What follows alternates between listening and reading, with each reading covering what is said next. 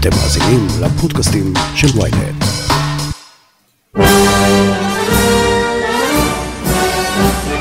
ראובן ריבלין מסיים שבע שנים בבית הנשיא, שבע שנים שבהן הצליח לא פעם להרגיז את ראש הממשלה נתניהו וגם לעורר מחלוקות בציבור.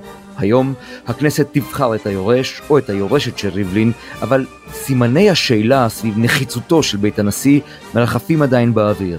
אז ביקשנו מסמנכ"לית בית הנשיא לשעבר, יונה ברטל, האישה שליוותה את שמעון פרס במשך עשרות שנים, לפתוח חלון לתוך מסדרונות הכבוד וההדר, ולהסביר מדוע צריך הציבור בישראל לממן את האיש שכל מהותו הוא להפוך לכמה שיותר שקוף.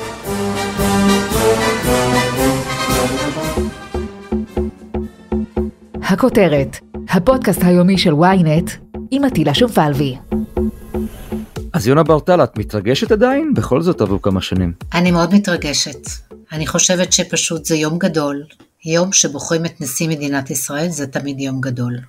את יודעת, רוב האנשים לא יודעים למה צריך בית נשיא, מה עושה הנשיא, מה היכולות של בית הנשיא אה, להשפיע בכלל על החברה בישראל או על, או על דברים נוספים. אולי, אולי תספרי לנו קצת מה, מה עושים שם. אז אני יכולה לספר לכם מכלי ראשון אחרי שבע שנים, שהייתי באמת סמנכ"לית בית הנשיא עם הנשיא הגדול מכולם, לדעתי לפחות. אני יכולה לספר לך שהנשיא, היום גם נוכח המצב שאתה רואה שקורה היום, הוא שומר הסף של הדמוקרטיה של מדינת ישראל. אין שומרי סף, כולם כשלו, או מאוד מאוד נחלשו, או מאוד מאוד מאוימים, הוא היחידי שהוא שומר סף. זה קודם כל. בואו נסתכל קודם פנימה. פנימה, התפקיד שלו זה לאחד את כל העם. היום, כשאנחנו מדברים על חוסן לאומי וחוסנה של מדינת ישראל, זה קודם כל בפנים. ערבים יהודים, דתיים חילוניים, אה, עדות שונות. פה התפקיד של הנשיא הוא ממש קריטי. הוא צריך לאחד את כל השבטים, את כל העדות, לתת אור גדול על באמת, על, ה, על החוכמה של, של, של עדות, להראות באמת את, ה, את המגוון היפה, זה דבר אחד. עוד פנימה אחד, מדובר על כמובן הקטע הפוליטי. כשמדובר בלהקים ממשלה, בלהטיל ממשלה, בלשבת עם אה, כל מפלגה ומפלגה ולשמוע אותה, ולדעת ולתת לה באמת לתת לה בדיוק את מה שצריך, ועכשיו קיבלנו גם אתמול, ראינו בדיוק, היו כל מיני שאלות ותהיות, האם זה מותר להיות לו ראש, ראש ממשלה. מי שבסוף קבע זה היועצת המשפטית של בית הנשיא, לא אף שומר סף אחר. כלומר, בתוך, בתוך המערכת הפוליטית, הוא, תפקידו הוא חיוני וחשוב. זה בתוך מדינת ישראל.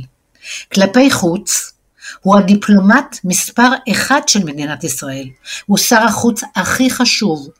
כשמגיעות הכרעות באו"ם או בכל מיני מוסדות לאומיים ובינלאומיים וצריך להשפיע על ראשי מדינה, הוא היחידי שעושה מרתון, ופרס למשל עשה מרתון של טלפונים לנשיאים, לראשי ממשלה, לשרים בכל העולם, והשפיע ושינה החלטות הרות גורל למדינת ישראל. כמה שמעון פרסים היו? הרי אין הרבה שמעון פרסים, ובואי נניח שהיה שם עוד אחד לפניכם, שלא עשה שום מרתון, כלומר, מרתון אחר, כן. ברור שבכל תפקיד זה תלוי מי יוצק לתוכו תוכן ומי הבן אדם, אבל כשמדברים על השבעת שופטים, השבעת דיינים, על בתוך העם, ושמדברים גם אפילו קבלת ראשי מדינה. אני יכולה לספר לך, טילה, מניסיון שלי, הרי כשמגיע נשיא מדינה עם משלחת גדולה של שרים מכל המדינות שאתה מכיר, מי עושה איתם את המערכת יחסים הנפלאה ובונה איתם את כל, התן וכך ומראה את פניה היפים של ישראל? לא ראש הממשלה. ראש הממשלה, עם כל הכבוד לו, הוא פוגש, הוא ורעייתו, במקרה הטוב, פוגש את ראש הממשלה ורעייתו לארוחה קטנה. נשיא המדינה עושה תערוכה הגדולה עם כל השרים, מביא את השרים המקבילים, מביא אנשי עסקים שיכולים לקדם עסקים למדינת ישראל, יושבים ועושים קודם חשיבה מה אפשר לקדם, איזה תוכניות כדאי לקדם, איזה חוזים אפשר לקבוע.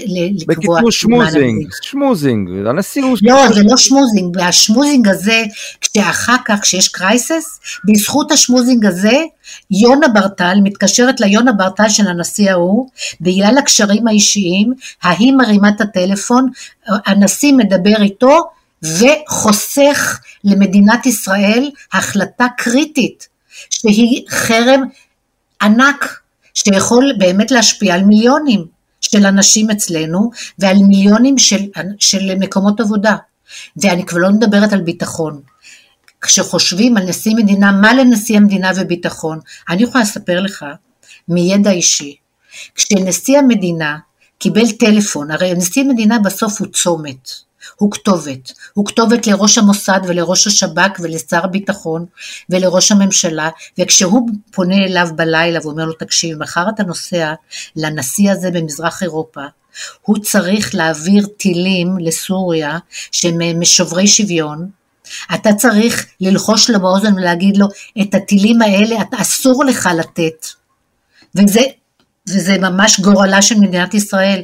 אז יונה ברטל, אני יכולה לספר לך, פעם ראשונה אכלתי נייר, יונה ברטל ניגשת לשמעון באוזן ואומרת לו, כי לא זכרתי, השמות של הטילים היו ממש משונים, שם, שמתי לי על פתק קטן, לחשתי לו באוזן לפני שהוא נכנס לתת התה עם, עם השר, ואחר כך אכלתי את הפתק. אבל אתה מבין שראש של נשיא מדינה יכול להשפיע על גורל של מדינת אז, ישראל. אז בואי תרשי לי רגע לספר לך על תסכול אישי שלי, ונדמה לי שאנחנו מכירים מספיק שנים כדי שתכירי גם את התסכול הזה מן ההיסטוריה. אני זוכר את השיחות שלי עם הנשיא פרס, וכמה הייתי אומר לו, אדוני הנשיא, למה אתה לא מדבר? למה אתה לא מביע את עמדתך? כשראית דברים שלא מתאימים.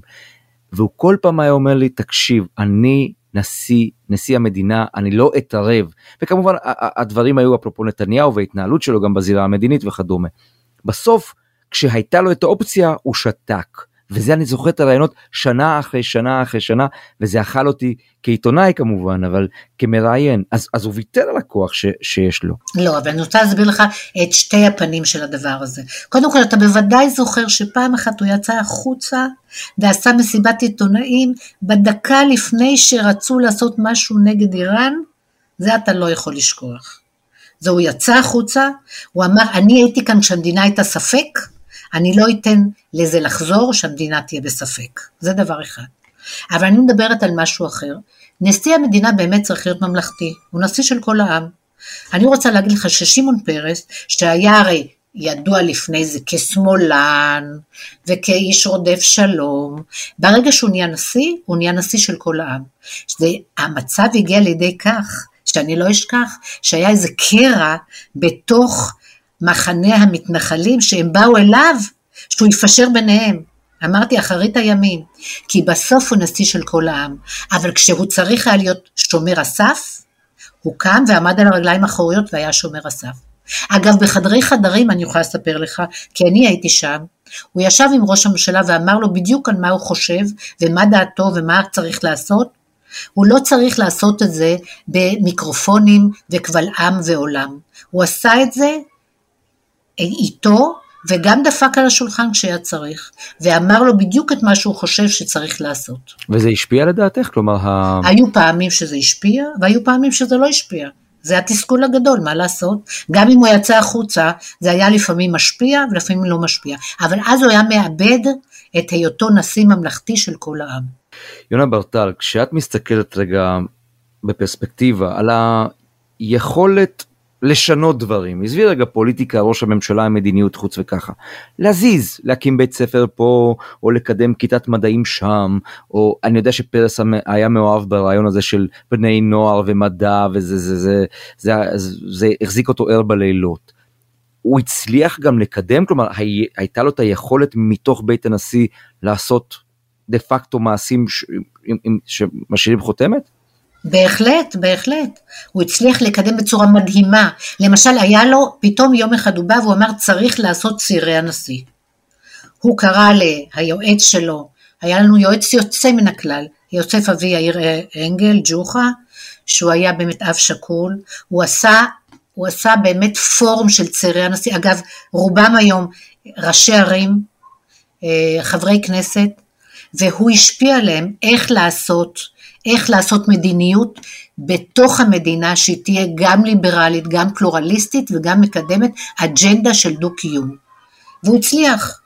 אותו דבר הוא עשה גם בתחום המדע. יום אחד הוא קם ואמר שחייבים, אנחנו חייבים להיות ראשונים בננו-טכנולוגיה.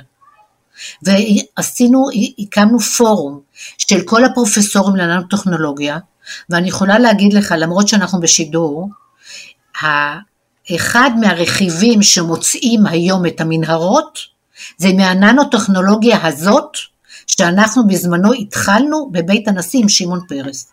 כך שהיתרון הגדול בבית הנשיא, שיש לך הרבה מאוד כוח. יש לך את כל הכוח שבעולם ואת כל האפשרויות. רק תיצוק בזה תוכן ותעוף עם זה ותצליח. מה חסר בכל זאת בבית הנשיא? כי הרי אנשים אומרים, אה, נו בסדר, זה עולה לנו מיליונים, עשרות מיליונים, לא משנה. אתם הייתם באמת מאוד מאוד פעלתנים והמון נסיעות לחוץ לארץ, ופרס התקבל בכל מקום עם, עם כרכרות וסוסים ודגלים ופנפרות, אבל מה חסר? אם היית עכשיו יכולה לחזור אחורה ולהגיד, הנה, את זה הייתי משנה כדי לעשות יותר, מה, מה זה היה?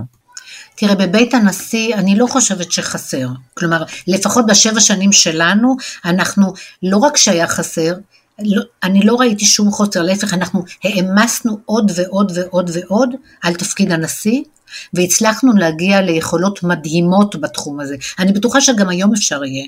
אפשר, כל הנשיאה או הנשיא, מי שלא ייבחר, יכול לעשות ולהגיע ליכולות עצומות, אם הוא מערב כמה שיותר חלקים בעם, וכמה שיותר אנשים מחו"ל, ולוקח את היועצים הטובים. היום אפשר לעשות הכל מתוך בית הנשיא. אתה יכול לעשות מדיניות, אתה יכול לעשות פוליטיקה, אתה יכול לעשות uh, דיפלומטיה, אתה יכול לעשות מדע, אתה יכול לקדם טכנולוגיה, הכל אתה יכול, אפילו ביטחון. כמו שסיפרתי לך. אנחנו גם הנהגנו את הפרסי ביטחון לכל ראשי המוסד ולכל אלה שבאים מתוך המוסד. הם התחילו אצלנו, ותאמין לי, סיפורים כאלה לא שומעים. לתת להם כוח, לתת להם, לקשור בין כל הקצוות. לא חסר שום דבר בבית הנשיא. חסר רק באמת פרגון, זה הכל. רק פרגון. ואני אומרת שגם היום זו הזדמנות יוצאת דופן, קודם כל לעשות את החוסן הפנימי, שהוא נשבר שבר גדול, ערבים ויהודים אפשר לעשות דברים נפלאים, נפלאים. אפשר לעשות אירועים ביחד, אפשר ללכת אליהם. הנשיא יוצא אליהם, אתה יודע מה זה כשנשיא בא ליישוב ערבי או יהודי? זה נותן כוח, זה נותן אימפקט, זה נותן אור על המקום הזה. אני אומרת שהשמיים הם הגבול. לא צריך יותר ממה שיש, רק לנצל את מה שיש. זה נשמע שאת מתגעגעת קצת. אני תמיד עוזרת. אני היום נשיאה, אני נשיאת המועדון המסחרי. אני עוזרת לכל מי שצריך. אגב, התייעצו אותי גם, אה, גם אלה שהם מועמדים, ואני אומרת שבאמת יש להם עכשיו הזדמנות הרבה יותר גדולה מאשר הייתה אפילו לפרס, כי היום השבר הוא הרבה יותר עמוק. יש להם אתגרים מאוד גדולים, וגם תהיינה להם הצלחות גדולות אם הם ייקחו את זה בשיא הרצינות. אז את יודעת יונה ברטל הנה זאת הזדמנות אולי לבקש ממך כמה טיפים עבור הנשיא או הנשיאה מה היית אומרת להם לעשות ביום הראשון בתפקיד או בשבוע הראשון בתפקיד? אני הייתי אומרת להם קודם כל ללמוד, הם חייבים ללמוד, ושנית באמת לקרב את כל קצוות העם ובעיקר ללכת לנושא של ערבים ויהודים. ערבים ויהודים היום בערים המעורבות זה היה שבר מאוד גדול. אני נמצאת היום בעיר מעורבת ביפו, בעיר המדהימה הזאת. יש לנו שם את מרכז פרס לשלום, אנחנו עושים עבודה מאוד חשובה עם, ה, עם הערבים ויהודים. People to People Project, ממש מסתכלים בעיניים, לומדים יחד, משחקים יחד כדורגל, עושים יחד תיאטרון, ספורט. אפשר לעשות דברים נפלאים. תפקידו של הנשיא לצאת מבית הנשיא, ללכת מעיר מעורבת לעיר מעורבת, לעשות שם באמת, לעבוד ביחד, להראות שאנחנו עם אחד. זה פשוט, בסוף אנחנו כולנו מדינת ישראל. ואת באמת מאמינה שלנשיא יש את הכוח הזה להשפיע, להזיז דברים, וגם הציבור מסתכל עליו במין ערגה שכזו. בהחלט. מסתכלת עליו כי, כי, כי הוא לא איש פוליטי, הוא איש שבא לעבוד עבור המדינה, זה בית זכוכית שקוף לגמרי, שרואים את כל מה שקורה שם, ויש לך הזדמנות, תביא אותם אליך ותצא אליהם, או תצאי אליהם. ואני רוצה לאחל בהצלחה לכולם, גם לבוז'י וגם לגברת פרץ. יונה ברטל, אני לא אשאל אותך במי את תומכת. תודה רבה. תודה לך. עד כאן הכותרת להיום, מחר נהיה כאן שוב עם פרק נוסף. אתם יכולים להאזין לנו בוויינט, בספוטיפיי, באפל ובכל אפליקציות הפודקאסטים באשר הן. אם יש לכם הערות, בקשות או רעיונות, אתם מוזמנים ליצור קשר באמצעות האימייל podcaststrudelwynet.co.il ולפנות אליי ישירות דרך הטוויטר או דרך הפייסבוק. נשתמע מחר.